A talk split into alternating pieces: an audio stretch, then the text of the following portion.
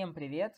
Это новый очередной замечательный, а может и ужасный, кто знает, мы еще ничего не записали, выпуск Distant Voices на Шкуне.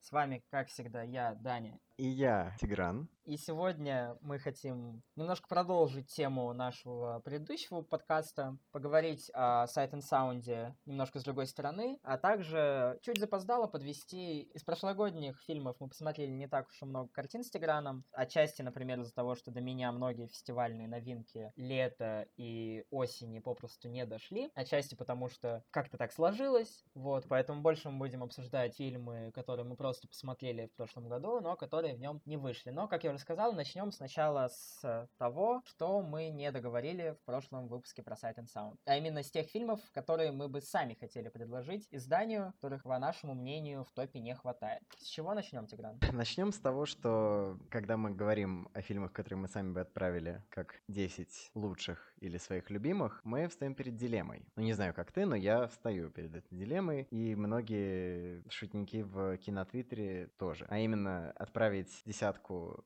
реально крутых чтобы все поняли, какой ты крутой, или отправить 10 реально вот твоих любимых, чтобы именно поделиться чем-то супер родным, сокровенным. Я думаю, перед таким же выбором стал Тай Уэс, который отправил свою десятку, и она выглядела примерно как топ-10, я не знаю, от Американского киноинститута. Там, знаете, «Крестный отец», вот «Гражданин Кейн», вот ну, вся вот американская классика. Что характерно, у него не было техасской резни бензопилой, которая явно его вдохновляла в создании как минимум фильма X, одного из главных хитов этого года. Забавно, что у Верстакуна этот фильм есть в десятке, а у Тай Уэста его нет. И поэтому вот возникает вопрос, что, возможно, он все-таки решил отправить такую проверенную десяточку, чтобы вот точно никто не ругался. Чтобы мальчики в школе не засмеяли за какой-то неправильный вкус. На самом деле такой выбор стоял перед всеми. Просто мне кажется, что Тай Уэст, я не видел всех списков режиссеров, но мне почему-то кажется, что Тай Уэст единственный с настолько конформистской выборкой. Зато Пол Шредер доволен. Зато Пол Шредер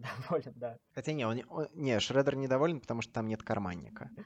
Это правда, это правда. И мне кажется, на самом деле, что такой список от Тай Уэста неудивителен. Я не помню, смотрел ты X или нет. Нет, еще нет. Еще нет. Но тогда я пару слов от себя скажу. Начнем, видимо, с негатива небольшого. Потому что X это абсолютно обычный проходной местечковый слэшер. Как мне показалось, такой десятилят жанра, я не знаю. То есть вот все в нем ровно так, как и должно быть. Нет какой-то откровенной трешатины, как, я не знаю, в 90-х частях поворота не туда, нет чего-то новаторского интересного. Это вот такой ровный абсолютно фильм. Настолько же ровный и предсказуемый, как из список Тая Уэста для Sight and Sound. Звучит логично. Про твой вопрос, что лучше присылать э, Sight and Sound? Какой-то канон с мыслью о том, что ты выбираешь те фильмы, которые также могут выбрать другие люди, чтобы твои фильмы были выше в топе. Или все-таки отсылать что-то более свое личное. Я всегда думал, что здесь более правильным подходом будет именно второй вариант,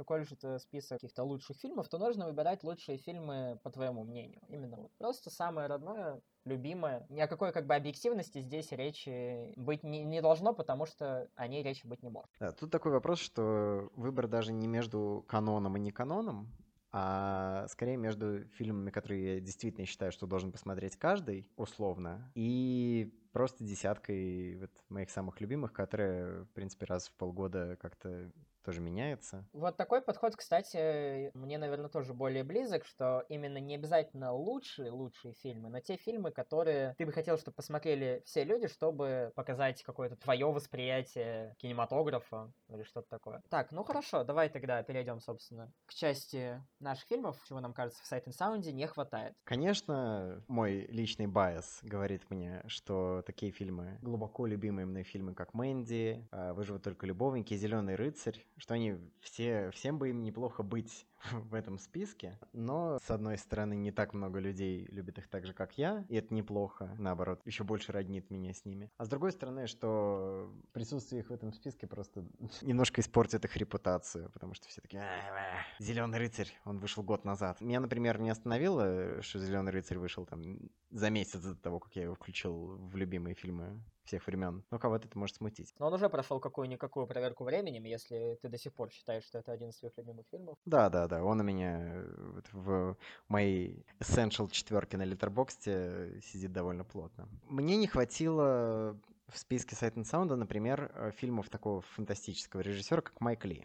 Вообще, возможно, Майк Ли мой самый-самый любимый режиссер. Мне безумно нравится его подход, мне безумно нравится а, его работа с актерами, с, в принципе, с каким-то человеческим фактором и с тем, как он балансирует вот эту наигранность и стилизацию с какой-то условной правдой жизни. И если есть какой-то его фильм, который, мне кажется, должен быть в сотке лучших в истории, то это фильм «Обнаженная», «Обнаженные», «Обнаженное», «Naked», в общем. Фильм, который лично для меня определяет 90-е больше, чем какой-либо другой. Что интересно, фильм 93 -го года, который уже тогда как-то весь этот ангст, весь страх перед миллениумом, всю вот эту потерянность целого десятилетия поймал запечатлел, так как этого, мне кажется, не делал никто. Поэтому вот Naked, мне кажется, было бы очень хорошо видеть в таком списке. Я думаю, да, очень хороший выбор. То есть это и очень киноманский фильм, его любят в тусовке, и действительно очень показательное кино своей эпохи. Мне кажется, замечательный выбор как раз то, что называется, ну, на мой взгляд, важное кино, именно потому, насколько хорошо оно попало в нерв своего времени. Э, но смотри, не включили твоего любимого режиссера одного из, не включили одного из моих любимых режиссеров. Шутки про то, что мне не хватает Минляна в списке в прошлом выпуске, были на самом деле не шутками. И это тот э, фильм Минляна в любви которому мы с Тиграном примерно, насколько я понимаю, одинаково сходимся, это Бусан а именно «Прощай, прибежище дракона» 2003 года выпуска. Ну, то есть проверку временем прошел. То есть, конечно, да, проверку временем прошел, как бы нулевые, в принципе, уже в списке там у них появляются, это хорошо. И мне кажется, что вот как Naked был очень киноманским фильмом, так и Бусан. Это, это еще более киноманское кино, потому что это тот самый замечательный тип фильмов кино о кино. И мне кажется, ничего более поэтичного, трогательного и какого-то объемного в этом жанре я не видел, поэтому Бусан это мое прям первое, самое главное предложение для Safe and Sound был бы. Абсолютно согласен. А, я уже не раз говорил, что мне кажется, что это тот самый фильм, который должен быть последним увиденным кем-либо на этом свете. То есть, когда мир заканчивается, последнее, что должно остаться, это «Прощай, прибежище дракона». Если, да, у нашей планеты фу-фу-фу э, и будут титры, то на них должны пустить э, Бусан в пустом кинотеатре обязательно. Да, и останется только Ли Каншен. И останется, да, единственным человеком Ли Каншен, который через тысячу, десять тысяч лет все-все-все так же будет играть э, меланхоличного, подавленного парня, грустно гуляющего по Тайбэю. Раз уж ты упомянул фильм азиатский, то и я должен упомянуть азиатский фильм. Фильм, который со временем я стал любить еще больше, который все больше трогает меня, разбивает мне сердце каждый раз, когда я о нем думаю, и фильм, который говорит о каком-то чуде, очень болезненном чуде человеческого коннекта и возможности, в принципе, человеческого коннекта. А, это «Счастливого Рождества, мистер Лоуренс» Нагиса Осима. Как антивоенное кино, как кино человечное. Он почти не имеет равных. Это фильм, который заставляет действительно верить в чудо, потому что если чудо способно произойти в таком ужасном месте и событии, как э, война, то значит чуду есть место, в принципе, во всей нашей жизни. Поэтому в какой-то степени это довольно оптимистичное кино, э, несмотря на те события, которые в нем происходят. Да, горькое, но при этом с какой-то надеждой. С надеждой, да, именно что с надеждой. Ну, давай немножко в бок уйдем от э, азиатского кино, которое я обязательно еще упомяну. Мне кажется, хорошим примером такого кино, в принципе, как искусство, должен быть максимально режиссерский фильм. И, в принципе, в последнем списке Sight and Sound, по-моему, из российских советских фильмов был только Вертов, человек с киноаппаратом. А мне кажется, что, ну, во-первых, это достойная лента и действительно великая вещь. Но мне кажется, что есть одна картина, как минимум одна, которую хотелось бы в этом списке видеть. Я говорю таким затянутым интро о Хрусталев машину Германа Старшего. Вот. Это то, что... Ха-ха, Джонатан. Ха-ха, Джонатан. I'm going to kill Stalin. То есть, мне кажется, это одна из э, вершин российского кино в целом и фильмографии Германа в частности. Несмотря на то, что, например, Лапшина я люблю больше, здесь как раз-таки воспользуюсь тем, о чем мы говорили, о том, что в Sight and Sound должны быть те фильмы, которые нужно посмотреть всем. Хрусталев — это такое вот тотальное кино. Все поглощающее, утягивающее за собой, не отпускающее до финала и после просмотра еще долгое время. Даже не попытка создать, э, не, не попытка скопировать существующую реальность, а очень удачная попытка создать нечто свое, нечто новое, отраженную, отзеркаленную нашу действительность. И Герман это получается очень успешно. Я могу добавить только то, что Даня говорит, одна из вершин. Мне кажется, это абсолютная вершина и русскоязычного кино, и в целом такого понятия, как кинорежиссура. То есть лично я не видел ничего, что было бы настолько же определяющим это понятие, как «Хрусталев машину».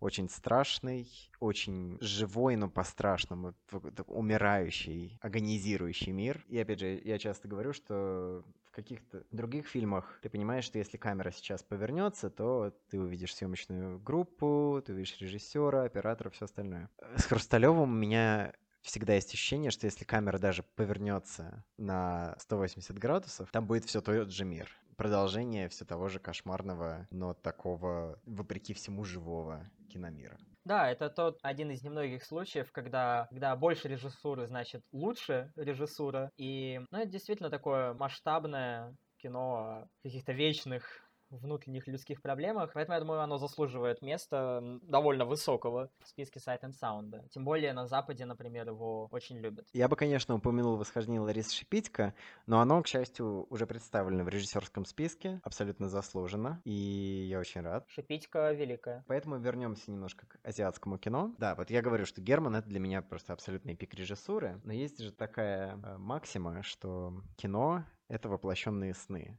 То есть это сны, запечатленные на пленку. И ни в одном другом фильме у меня не было такого ощущения именно сновидения, как в фильме «Кайлийская меланхолия. Бегания». Абсолютно уникальный киноопыт. Даже если, предположим, выкинуть фантастическое достижение, которым является 40-минутный эпизод, снятый одним планом во второй половине фильма, при этом очень сложный технически. Даже если закрыть на это глаза, хотя это довольно сложно, остается как минимум эпизод в середине фильма, переломный, где просто пустые железнодорожные пути, пустые тоннели, и это по-настоящему магический опыт. Это... Я, я, я даже не знаю, как это словами описать, это просто... А мне кажется, что это тот магический опыт, который словами пере... передать просто невозможно. Это именно что самое ну, а, а, чистое кино. Самое чистое кино, да. То есть то, что ты не можешь представить ни в каком другом виде искусства, никакой другой формой, только вот как фильм. И ты, кстати, сказал про то, что кино — это сны. Мне кажется, одним из основных, сказать, основ... одним из основных распространителей этой идеи и фанатов ее был всеми нами любимый Андрей Арсеньевич Тарковский, которого ты очень любишь. И вспоминаю я его не только поэтому, но еще и потому, что уже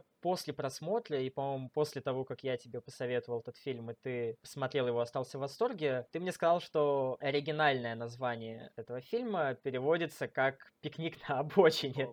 «Пикник на обочине». То есть это такая очень своеобразная экранизация Стругацких, в которой от Стругацких не осталось, в принципе, практически ничего. Ну, я... Нет, вот тут я поспорю. Я бы не сказал, что это экранизация Стругацких, но это... Мне кажется, это экранизация... Игры Сталкер?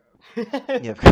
Вот она, экранизация игры, которая мне нравится, да. Мне кажется, в какой-то мере это экранизация впечатлений бегания от просмотра Сталкера. Потому что вот эта тема с поездами, и если вы сейчас скажете, что я что-то выдумываю, вообще откуда я взял Сталкера, ну да, название, да, но вы просто посмотрите второй его фильм, там стакан двигается. Это все, что вам нужно знать, как бы, да, о втором фильме. Да, и бегание, в принципе. Ну, да. Природа, движущиеся стаканы и длинные планы. Поезда. Да, поезда. Что-то нас потянуло очень сильно в Азию, я не знаю, то ли из-за того, что не так сильно она представлена в Sight and Sound, то ли из-за того, что мы с тобой так плотно в предыдущем году отсматривали восточное кино, но мне хочется упомянуть один из моих любимых фильмов. Это тот фильм, который попадает в обе категории, то есть это и мое любимое кино, и то кино, которое, которое мне хотелось, чтобы увидели все. Тоже один из пик режиссуры. В принципе, это, конечно же, Хаосу. Баяси 77 года. Абсолютно великая картина. Мы говорили о ней в нашем хэллоуинском подкасте, когда упоминали наши, когда обсуждали наши любимые хорроры. Что еще можно сказать про хаос?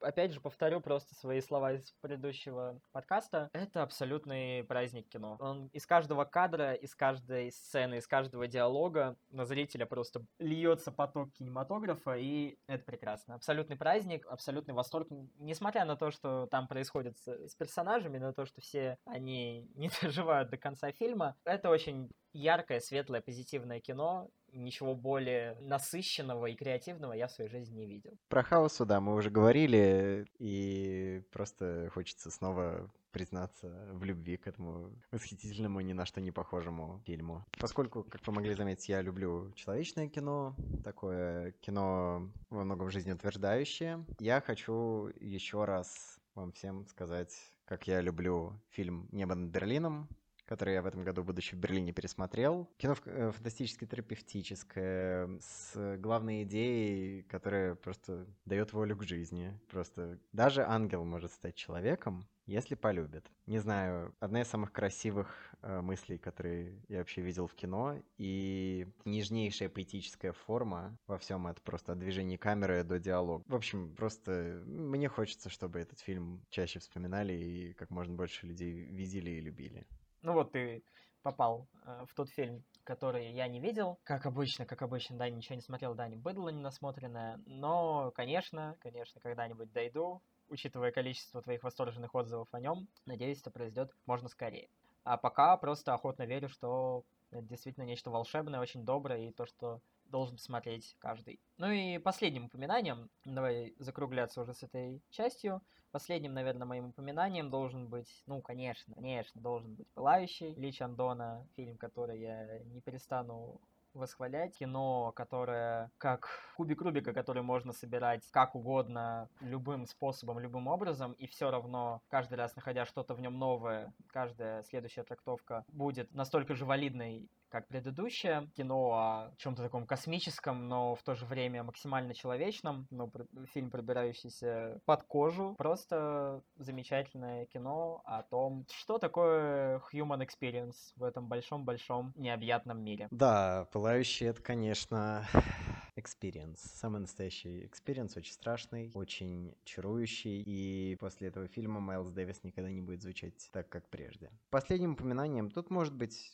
очень много фильмов. Там, я не знаю, такие политические и очень э, острые фильмы, как «Синонимы» или «Killing Them Softly». Также, может быть, сырое Жюли Декурно, потому что жанровое кино нужно уважать еще больше, чем его уже уважают. Вот, кстати, действительно, ты подметил про жанровое кино, то, что я тоже хотел упомянуть, что очень слабо оно представлено в списке Sight and Sound. Хорроры, по-моему, какие-то там были, ну, Гитау, да, например, вот, но от большего количества, например, хорроров, мне кажется, список бы только выиграл. А я хотел бы упомянуть, в качестве своего, своего жанрового претендента я бы хотел упомянуть фантастический, во всех смыслах этого слова, фильм Under the Skin, тот самый с э, Йоханссон, потому что, мне кажется, нужно как-то разбавить э, топ лучшей фантастики, о чем и ни одной космической Одиссеи единой. Может быть, даже я бы не отказался от Хайлайфа Клэр Дени в топе. Хорошие предложения. Мне кажется, действительно, и, и, несмотря на то, что у меня сложности с научной фантастикой, эти фильмы, безусловно, вершины в жанре. Последнее мое упоминание — это одна такая период-драма, чтобы угодить тем, кто любит канон. А, это внутри Льюина Дэвиса, братьев Коэн. Просто фантастический портрет, возможно, главного неудачника в карьере режиссеров, у которых почти все герои неудачники. Каким-то образом они все равно достигли этой вершины уже в более поздний этап своей карьеры. Да, ну и чтобы завершить, мы уже уп- упоминали, что на анимацию, к счастью, здесь не смотрят сверху вниз. И раз уж есть Миядзаки, то я бы хотел предложить свой вариант аниме-репрезентации. Это такая маленькая уникальная жемчужина. Очень абстрактный, безумно э, загадочный и эстетически безупречный фильм э, «Яйцо ангела» Маморо Оси. Это вот такой, прям, прям вот от меня. Да, это, это вот тот самый суперперсональный выбор, когда я понимаю, что Мидзаки которого я люблю всем сердцем, который абсолютно великий. Миядзаки будет более доступен зрителю, чем «Яйцо ангела», но это мой список, поэтому я могу выбирать, что хочу. Последнее, последнее место ты все-таки отставил, по, оставил под чисто своего любимчика. Прекрасно. Ну, я свою часть завершу немного по-другому. Ты сказал Льюин Дэвис, и коль уж мы до этого обошли как-то американское кино стороной, потому что его вполне достаточно в списке Sight and Sound, а, они могли бы упомянуть и следующую пару фильмов, потому что это ленты, уже застолбившие звание современной классики. Я говорю сейчас о социальной сети Финчера. Лучший фильм Финчера, один из лучших американских фильмов в принципе, как мне кажется. И э, «Старикам тут не место». Также Коинов, тоже кино о чем-то вечном, о чем-то масштабном.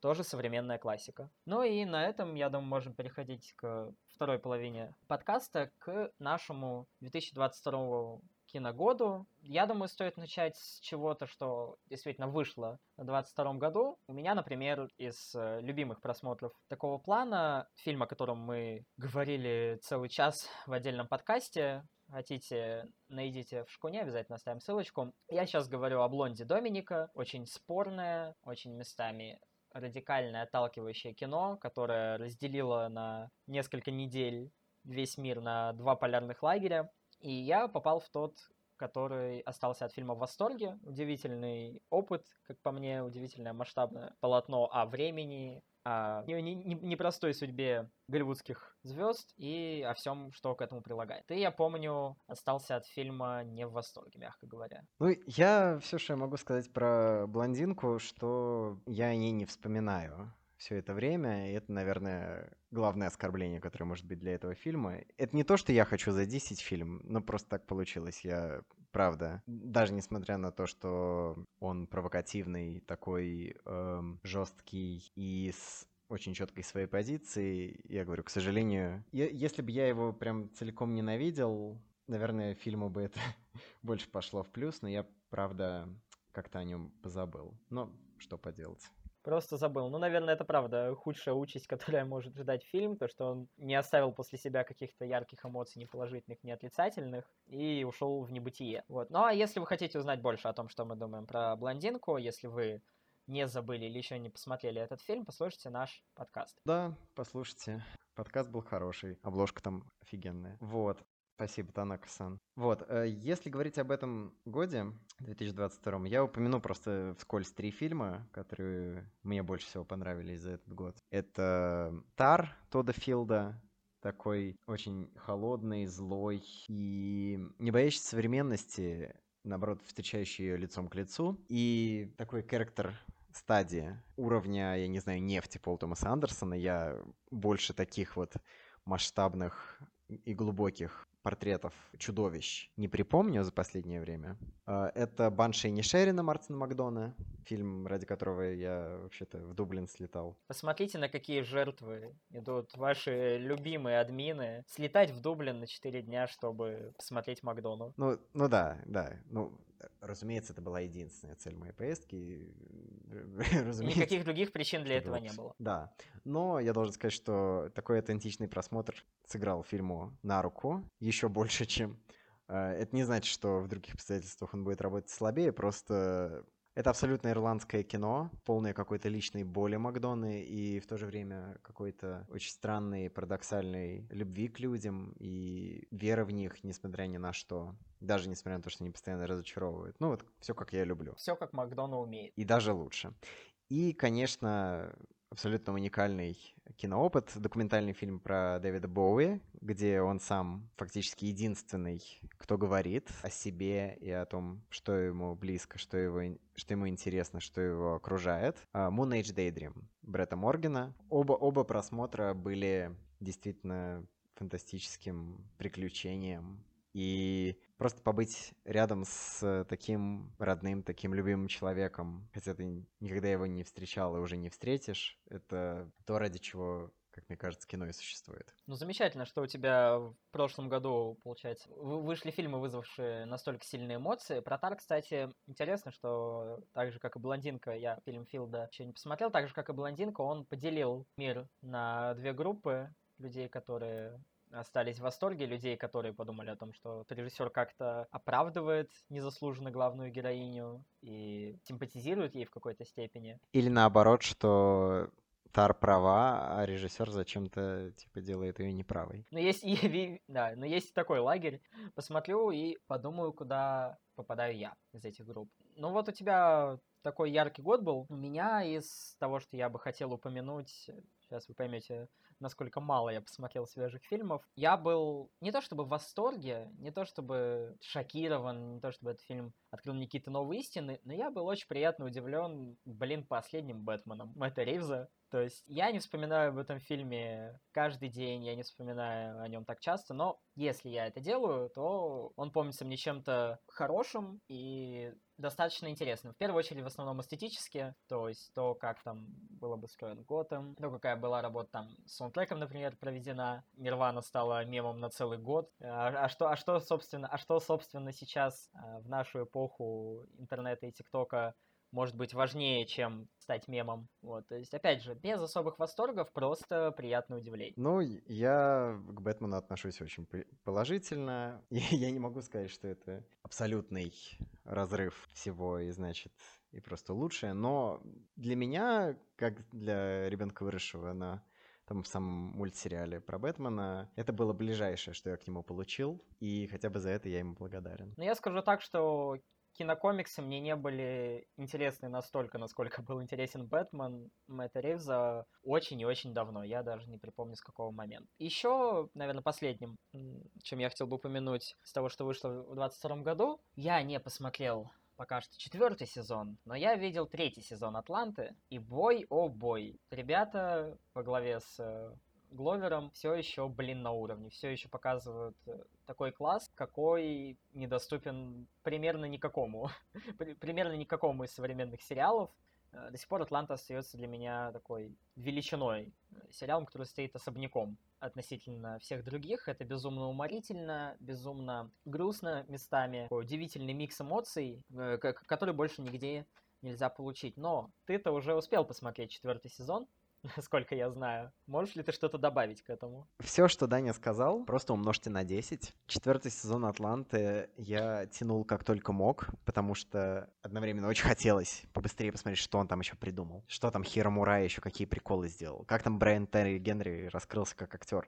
Просто посмотреть на Лакита Стэнфилда. Как Зази Битц их всех уделает. В то же время я реально оттягивал каждую просмотр каждой серии, потому что ну, я не хотел. Я не хотел, чтобы это заканчивалось. И теперь, когда когда это закончилось, финальная серия Атланты, разумеется, без спойлеров, она в себе как будто вот собирает эссенцию этого ощущения, э, постоянного приближающегося завершения. И это ощущение, которое остается с тобой надолго. И Атланта действительно один из лучших сериалов, которые я вообще видел. Дай бог здоровья всем, кто к нему причастен. Вы посмотрите на этого заразу, он только что расхайтил мне четвертый сезон еще больше. Я доберусь, я обязательно доберусь. Возможно, кстати, я посмотрю четвертый сезон к тому моменту, когда выйдет этот подкаст, но посмотрим. Последнее, что я хотел бы упомянуть, так, вскользь, это мои небольшие персональные не то что травмы, но разочарования некоторые э, из 2022 года. Два фильма, которые я очень ждал и которые не особо оправдали моих ожиданий. Во-первых, ну, к нему это относится в меньшей степени, это крайний фильм Пак Чханука, «Решение уйти», он оказался просто еще одним нормальным, неплохим фильмом Пака. О нем у нас, кстати, тоже был подкаст о всей его фильмографии. Можете там послушать, там мы больше обсуждаем и решение уйти все его остальные фильмы. Вот, но после великолепной, замечательной служанки, после того, как э, Пак показал, что спустя столько лет он все еще в игре, все еще в форме, он выпускает фильм, который кажется просто компиляцией его прошлых идей. И мне кажется, что это не, не столько плохо, сколько просто хотелось чего-то большего. Я понимаю, что это исключительно ми проблем, что называется. Я ожидал чего-то большего, но мы же говорим о личных итогах года, поэтому так. Тебе, я помню, решение уйти зашел примерно так же. Ну да, я очень спокойно к нему. Вот. И последнее, последнее, что я хотел бы здесь упомянуть, это как раз большое, большое мое разочарование. Фильм Гарленда «Мэн», э, «Мужики», «Тупые мужики». Возможно, в русской локализации он бы назывался «Мужицкая братва», если бы вышел. Но он род мужской, род мужской. А род мужской, точно, точно. Ну, в принципе, схожие, схожие названия. Я очень хорошо отношусь к Гарланду, мне нравятся все его предыдущие проекты в той или иной степени, очень хорошо, тепло отношусь к аннигиляции. Люблю Экс Махину, сериал Devs у него тоже был неплохой, здоровский, но Men... Это то, что называется men moment. Я не, не знаю, как иначе это описать. Э, очень простая метафора, очень влобно показывающаяся зрителю каждой сцене и из раза в раз повторяющаяся и не добавляющая ничего нового. Это просто, мне кажется, не тот уровень Гарланда, который он показывал раньше. И единственное, зачем, в принципе, единственное, что меня, в принципе, порадовало в этом фильме, то зачем его стоит смотреть. Если вы соберетесь, то это, конечно же, роль, замечательная роль Джесси Бакли, одной из самых классных, хороших и многообещающих актрис современности. Ну и визуал. Визуал с музыкой здесь тоже замечательный. Те композиторы, с которыми Гарланд работает уже, который проект, не подводят. Поэтому как-то так. Все, я побубнил, ты Мэн не смотрел, можем идти дальше, правильно? Да, можем быстренько, так в завершение, не особо на чем-то циклись. Просто вспомнить, что мы в этом году посмотрели. Наши главные откровения. Ну, сначала я быстро просто упомяну что фильмы, о которых мы уже говорили в предыдущем выпуске, которые были в Sight and. То есть э, «Хорошая работа» Клэр Дени, значит, «Битва за Алжир», Джилла Пантекорова, э, Жанна Дельман, э, «А теперь не смотри» Николаса Роуга. Это все абсолютно заслуживает своего статуса классики. И добавить тут особо нечего, кроме того, что это действительно очень круто. Ну вот из таких общепризнанных фильмов, до которых я дошел только в этом году, я хотел бы упомянуть с другой на этот раз стороны Пака, э, потому что я добил в этом году его трилогию «Мести», абсолютно восхитительные ленты, тоже обсуждали их в подкасте. А, также из Пака я посмотрел я киборг, но это нормально. А, абсолютно неожиданно для меня фильм, попавший в самое сердечко. Что еще? Как я уже говорил, осилил, осилил в этом году Стантанга, заслуживающий своего статуса, э, заслуживающий всего признания, которое он получает. Также я дошел до трилогии Кислевского, которую у нас в прошлом году успели прокатить зимой в январе-феврале. Э, абсолютно выдающиеся все три ленты, но больше всего Кислевского мне понравилась «Двойная жизнь Вероники». Настоящая вершина его творчества, объединяющая в себе все идеи, заложенные, например, в трилогию, поэтому Кислевский, Кислевский великий. Вот. То есть такой общепризнанной классики, наверное, все. А, нет, мы с тобой еще оба в этом году посмотрели Ангелопулуса, нашего первого. Пейзаж в тумане. Пейзаж в тумане, да, безумно эстетичная, красивая и в то же время трагичная, печальная вещь. Очень страшная, холодная и один из моих любимых представителей такого не очень формального движения, как э, медленное кино. Очень хочется вот дальше Ангелополус посмотреть, на него у меня большие надежды. Да, Ангелополус, конечно, был настоящим открытием. Я, меня в этом году вообще было определенное количество а, знакомств с режиссерами. А, самым ярким, пожалуй, был а, Дерек Джарман, чей Караваджо оказался настоящему э, гениальным фильмом про художника, снятым абсолютно в стилистике этого художника. И вот это ощущение постоянной усталости, как, как будто Джарман всегда понимал, э, что жизнь его будет оборвана, и работал через вот эту вымотанность на износ, фантастическое абсолютно ощущение. Но еще, э, конечно, из открытий Сатоси Кон, Perfect Blue и Паприка, оба великолепные.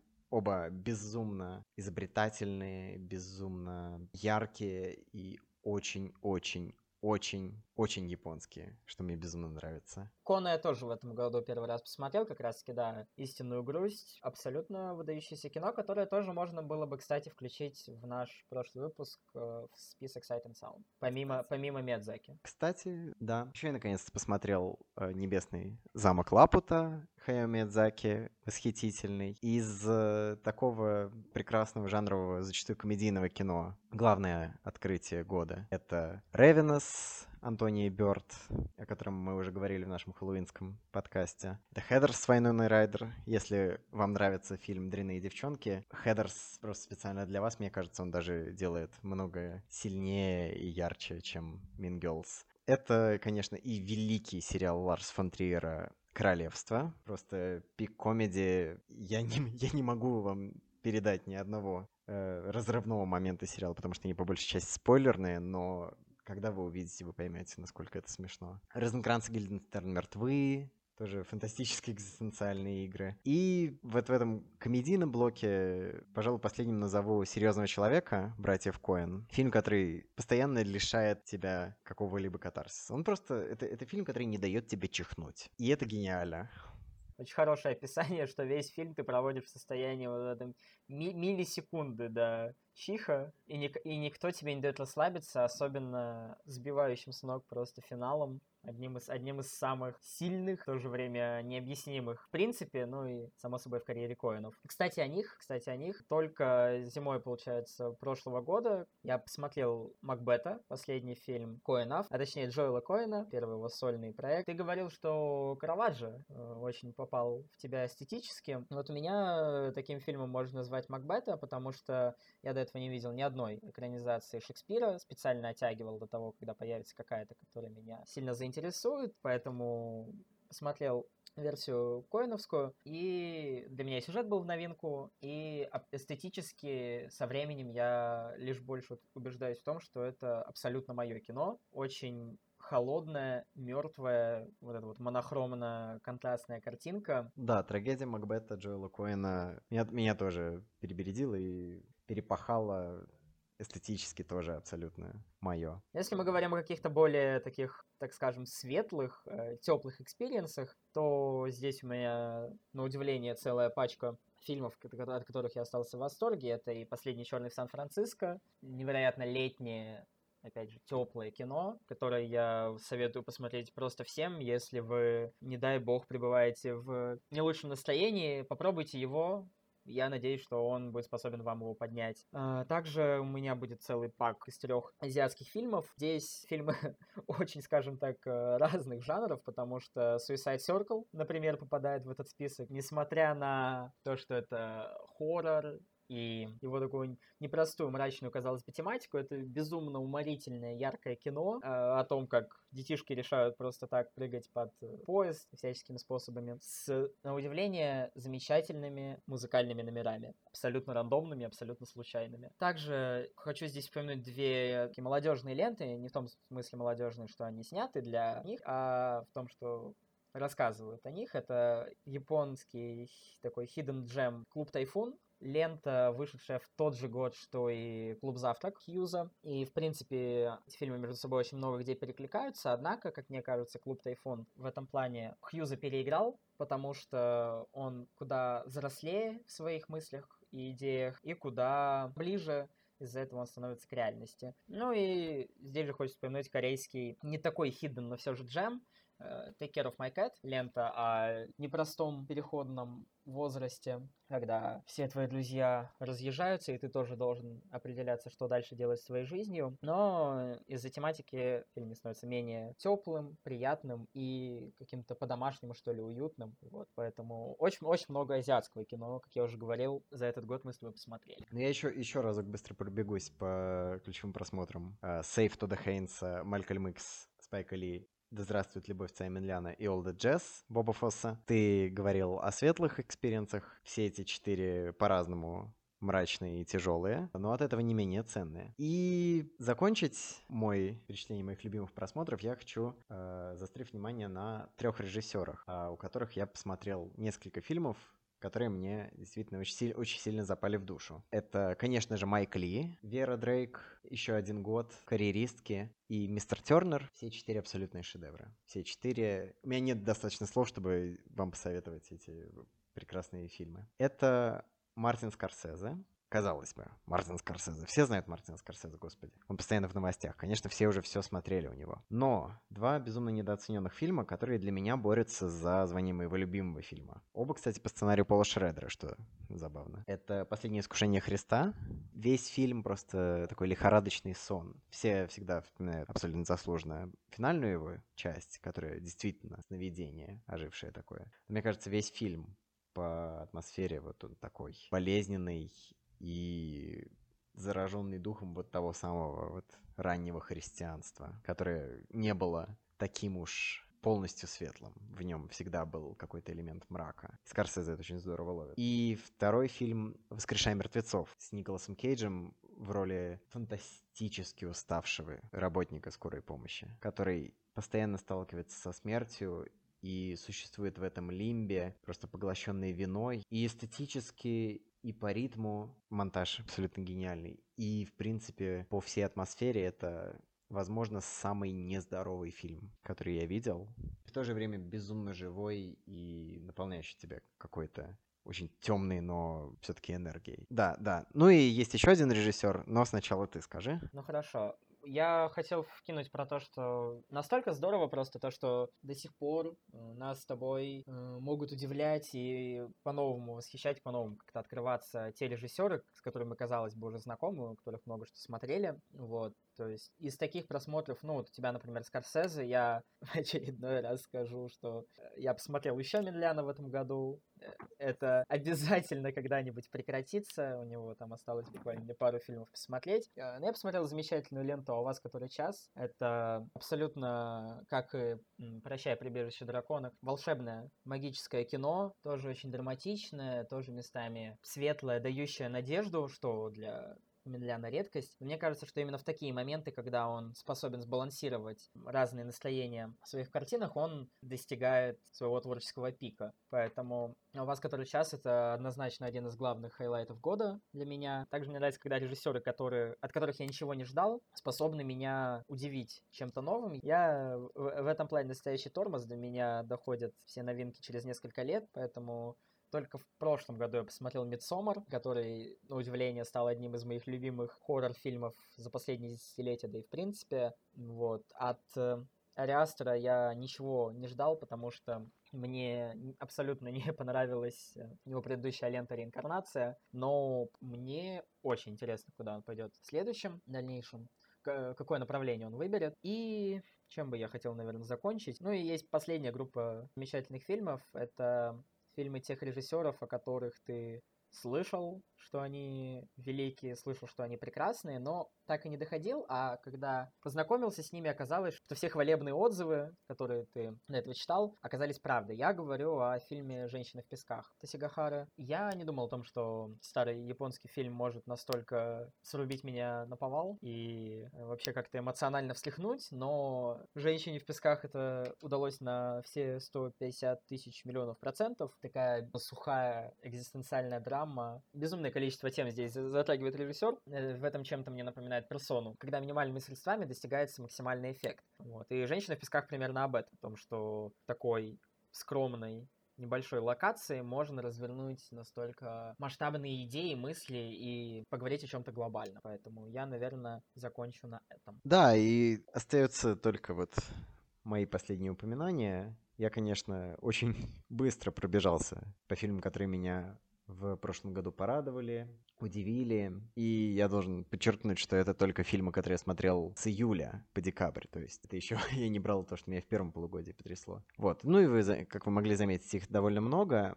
А закончить я хочу вот на чем. Чтобы все-таки как-то на позитивной ноте наш выпуск завершился, я посмотрел несколько фильмов Такеши Китана, и, конечно, «Фейерверк», фильм, который принес ему «Золотого льва», и, в принципе, мировую славу. «Фейерверк» — фантастический фильм, вот с этим, в, в этой классической китановской интонации смеси сладкого и горького, какой-то всепоглощающей печали, находящейся все равно даже, даже в самых светлых элементах жизни. Но я закончу упоминанием фильма, который меня абсолютно покорил. От которого я не то чтобы много ждал. То есть я, в принципе, очень симпатизирую Китана. А, я люблю его фильмы, я люблю его подход, я люблю его чувство юмора, но я никогда не думал, что моим любимым его фильмом, по крайней мере на данный момент, станет фильм Кикудзера. Невероятно трогательная, светлая, при этом не, абсолютно не закрывающая на какие-то мрачные стороны жизни. История про мальчика, которому нужно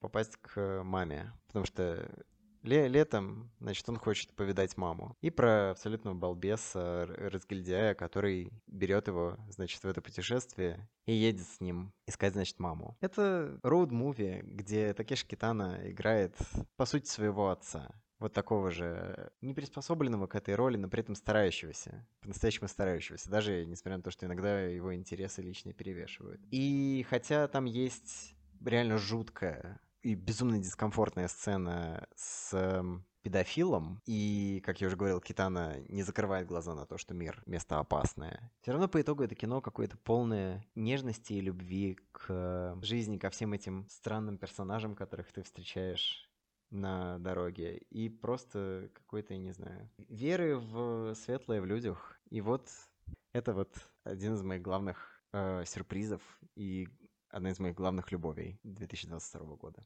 Замечательно. Очень по-доброму, очень человеколюбиво. Ну, а на этом наш подкаст подходит к концу. Спасибо за то, что дослушали до конца. Подписывайтесь везде, где только можно на, на Шакун Сон Синема. Становитесь обязательно доном. Мы найдем применение вашим деньгам лучше, чем вы. Так что как-то так. Всем спасибо и пока-пока. Пока-пока.